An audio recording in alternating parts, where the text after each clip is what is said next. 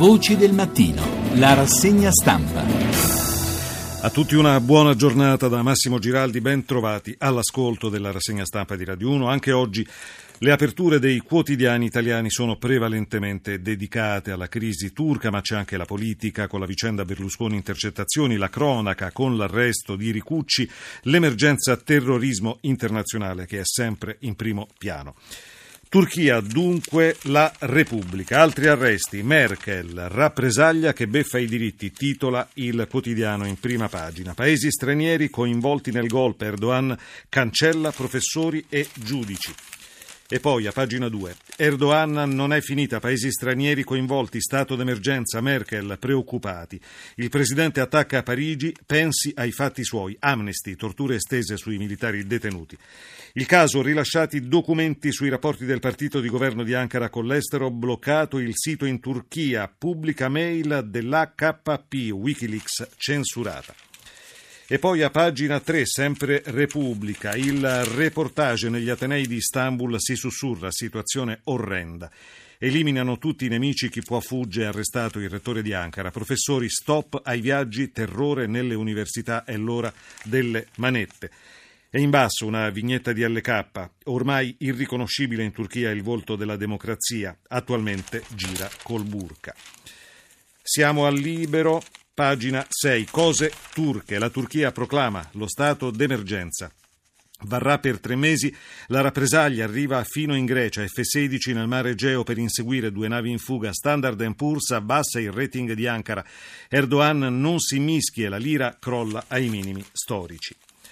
Ancora Libero, la repressione davanti alle purghe, il responsabile della Farnesina si limita a commentare che gli appaiono un po' stridenti con i principi dello Stato di diritto. Per il nostro governo, titola Libero, questa è democrazia. La diplomazia italiana, affidata ai tweet, parla ancora con il linguaggio sovietico, ma qualcuno deve spiegare al ministro Gentiloni che, anche se è un nostro importante partner commerciale, Erdogan non è Gandhi.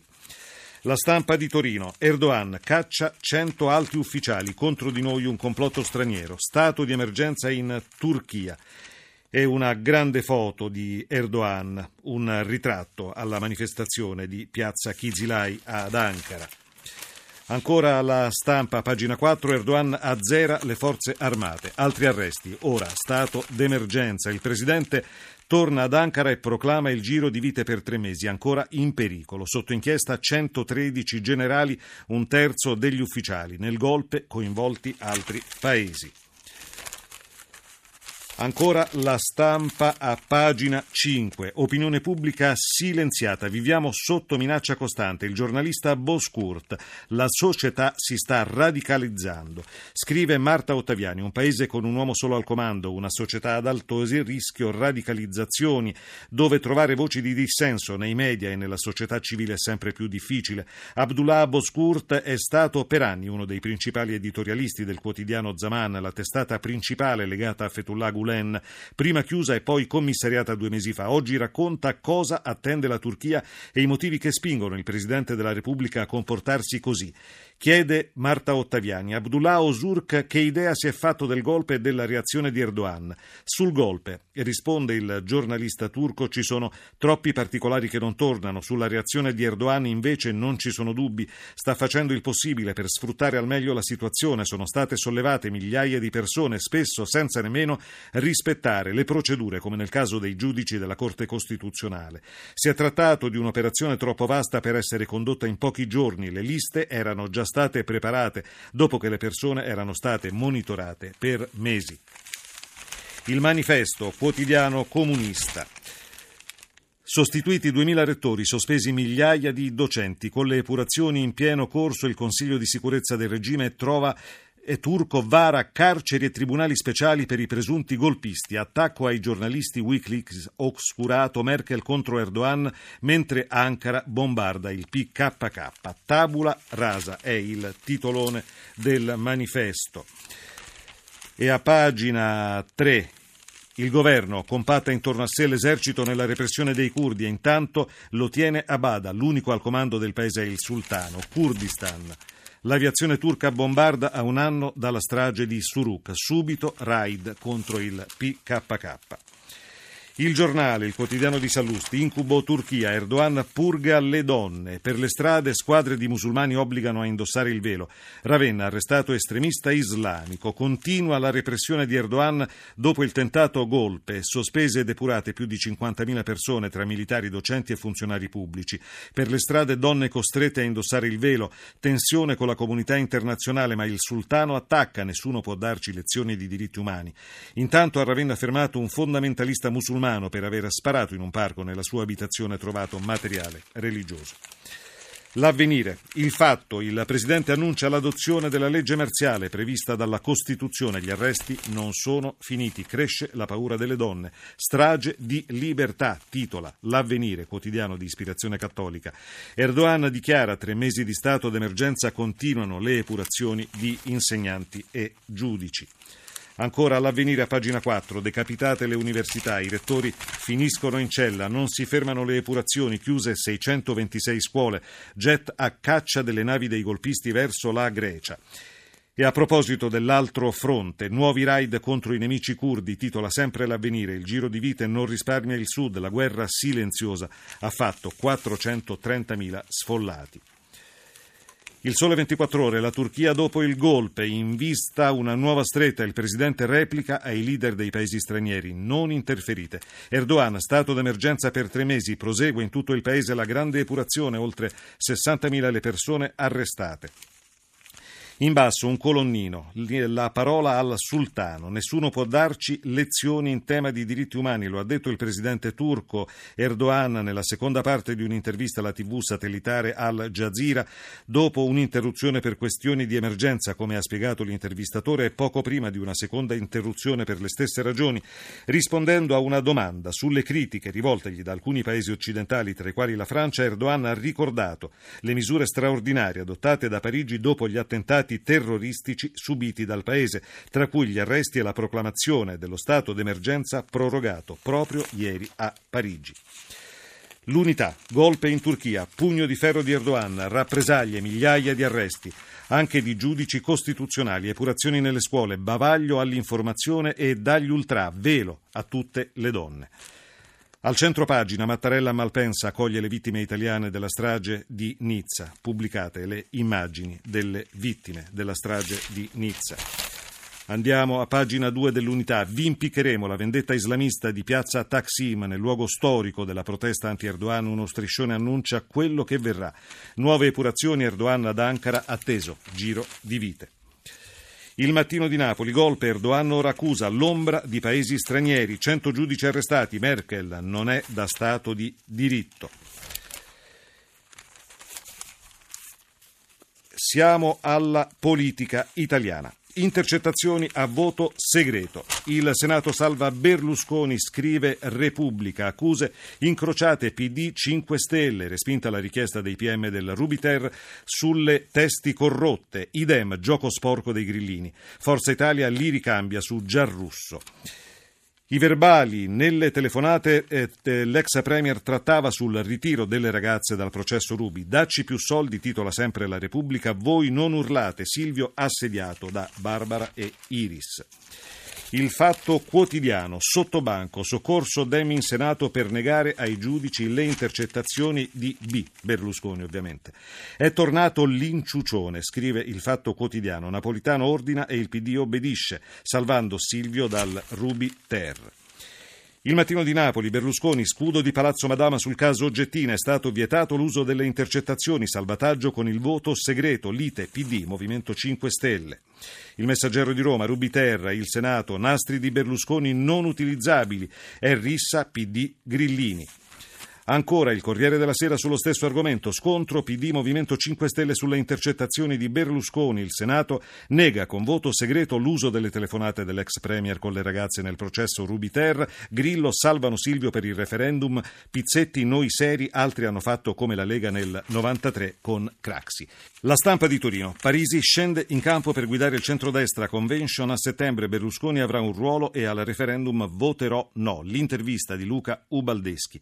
Che cosa l'ha convinta a mettersi in gioco? Chiede il cronista. Risponde Parisi, il desiderio di non disperdere l'esperienza fatta a Milano. È vero che non ho vinto, ma ho dimostrato che il nostro schieramento era portatore di una cultura di governo che merita di essere declinata a livello nazionale come linguaggio politico e piattaforma di contenuti. Il Corriere della Sera, la spaccatura del nuovo centrodestra, ecco chi sta con chi. Assemblea del partito con molte assenze e polemiche, rischio di nuovi addii, Azzolini ed Esposito potrebbero seguire Schifani.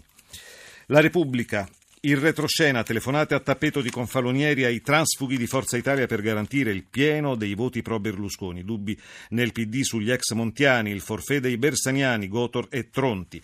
Tra i Dem l'ora dei sospetti, garantismo a sproposito, ma pesa la fuga dei 5 Stelle. E ancora Repubblica, scossa sull'Italicum, il PD apre a coalizione e ballottaggio a 3, Napolitano chiede una mossa di Renzi sulla legge elettorale, Bersani subito accordo sul nuovo testo. Il Corriere della Sera, Napolitano riapre la partita dell'Italicum, Alfano d'accordo, Renzi prende tempo. Il Messaggero di Roma, riforme e tenuta del governo, la tela di Renzi con il Cavaliere. Siamo alla cronaca, il Messaggero di Roma, una rete pilotava i processi, l'inchiesta. E il Senato nega l'uso delle intercettazioni su Berlusconi, scontro PD 5 Stelle, soldi per i giudici nelle scatole di spumante, donne e regali, arrestato Ricucci. Scrive Fiorenza Sarzanini, il Corriere della Sera, soldi nelle scatole di spumante, donne e regali, interventi al Consiglio di Stato per aggiustare i processi e il nuovo filone di indagine avviato dopo la perquisizione in casa del funzionario di Palazzo Chigi che nascondeva denaro e fascicoli riservati, scrive il Corriere della Sera, Fiorenza Sarzanini. Ancora il Messaggero, mazzette per aggiustare le sentenze di amici e sodali. Inchiesta labirinto, un giudice del Consiglio di Stato e il legame con la vicenda Ricucci. Nell'elenco trovato in casa al funzionario di Palazzo Chigi anche i processi di Berlusconi. La Repubblica, donne come tangenti, Ricucci in cella. Roma, l'ex furbetto del quartierino, fermato assieme all'imprenditore Mirko Coppola per false fatturazioni. Accusato di aver corrotto un giudice tributario. Mi arrestate per così poco, incastrato da un pentito. Il Giornale, 11 anni dopo l'attacco ai salotti della finanza, Ricucci fa il furbetto col fisco e finisce ancora in manette. Scrive appunto il Giornale, arresto all'alba, mi portate in galera per 2 fatture, si chiede, tentò di scalare il Corriere obbligando i soci all'arrocco. La Stampa, pagina 14, i testi delle sentenze del magistrato indagato trovate anche a casa di un funzionario di Palazzo Chigi. Ricucci ci ricasca e torna in galera, accusato di false fatturazioni, Porsche ed escort a un giudice in cambio di notizie riservate. Ancora cronaca con il Messaggero, ordine dei medici, offensiva sui vaccini, chi li sconsiglia può essere radiato, documento sul rispetto delle regole deontologiche, proposta anche l'introduzione di punizioni specifiche per i genitori. E a pagina 13, sempre il Messaggero, l'intervista al ministro Lorenzin. Non esiste il diritto di dire no, si mette a rischio la salute altrui. Il ministro approva l'iniziativa dei medici, devono rispettare i loro doveri professionali. Stanziati 200 milioni per una campagna informativa destinata a famiglie e sanitari. Ancora la cronaca, sempre il Messaggero, fermo, attentati alle chiese, arrestati 2 ultra anarchici. Repubblica, fermo, arrestati 2 ultra per le bombe in chiesa, sfregio alle istituzioni, hanno 30 e 44 anni, erano pronti a fuggire a Londra, la scelta di colpire dopo aver letto un libro anarchico. E sempre Repubblica pubblica 2 pagine in ricordo del G8 di Genova, 15 anni dopo, G8 15 anni dopo. In pochi sono stati condannati per le violenze durante il vertice, qualcuno ha chiesto scusa, altri si sono riciclati, scrive Repubblica, il ricordo di una cronista che scrisse un volume dopo gli scontri e che continua a raccontare quei giorni agli studenti. Super carriere o pensionati, ecco la seconda vita dei poliziotti di Genova. Il faccia a faccia, l'ex questore Francesco Colucci da una parte che dice davamo la caccia ai black bloc ma qualcuno di noi ha esagerato, dall'altra il giornalista inglese Mark Covell, siamo stati torturati per ore e quel reato non esiste ancora. Libero, altra impostazione contro il terrorismo islamico, imparare da Israele a difendersi, meno libertà personale, titola il quotidiano che pubblica un lungo commento di Vittorio Feltri. Meno libertà personale, più soldi per la sicurezza, sentirsi tutti soldati sempre, 0 analisi sociali e superpoteri alla polizia, così a Tel Aviv sventano gli attentati, noi invece vogliamo incriminare gli agenti per tortura. L'ISIS lancia l'appello ai lupi solitari, colpite alle Olimpiadi e uccidete così gli ostaggi. Ancora sempre Libero, a pagina 3. Ecco i tre segreti della sicurezza israeliana, perquisizioni e interrogatori nei luoghi pubblici, denuncia dei comportamenti ritenuti sospetti o degli individui devianti, sorveglianza dei luoghi sensibili agli ex militari, meno conforto e privacy valgono il prezzo della libertà. Adesso siamo allo spettacolo, Il Tempo ci parla di un addio al re della commedia romantica. Aveva scoperto e lanciato Julia Roberts, fu l'ideatore di Mork e Mindy con il compianto Robbie Williams. Muore a 81 anni Gary Marshall, regista di Pretty Woman. Negli anni 70 aveva creato la serie TV Happy Days. E ora chiudiamo con l'Avvenire che ci parla del prossimo viaggio di Papa Francesco. Il Papa in Polonia, viaggerà in tram, presentato il programma della visita. Ad Auschwitz resterà in silenzio. E per ora è tutto, la rassegna stampa torna domani come sempre alle 7.30, grazie a Claudio Urbani, assistente, grazie ad Antonello Piergentili, tecnico, grazie a Mauro Convertito, il nostro regista, da Massimo Giraldi a tutti voi l'augurio di una buona giornata.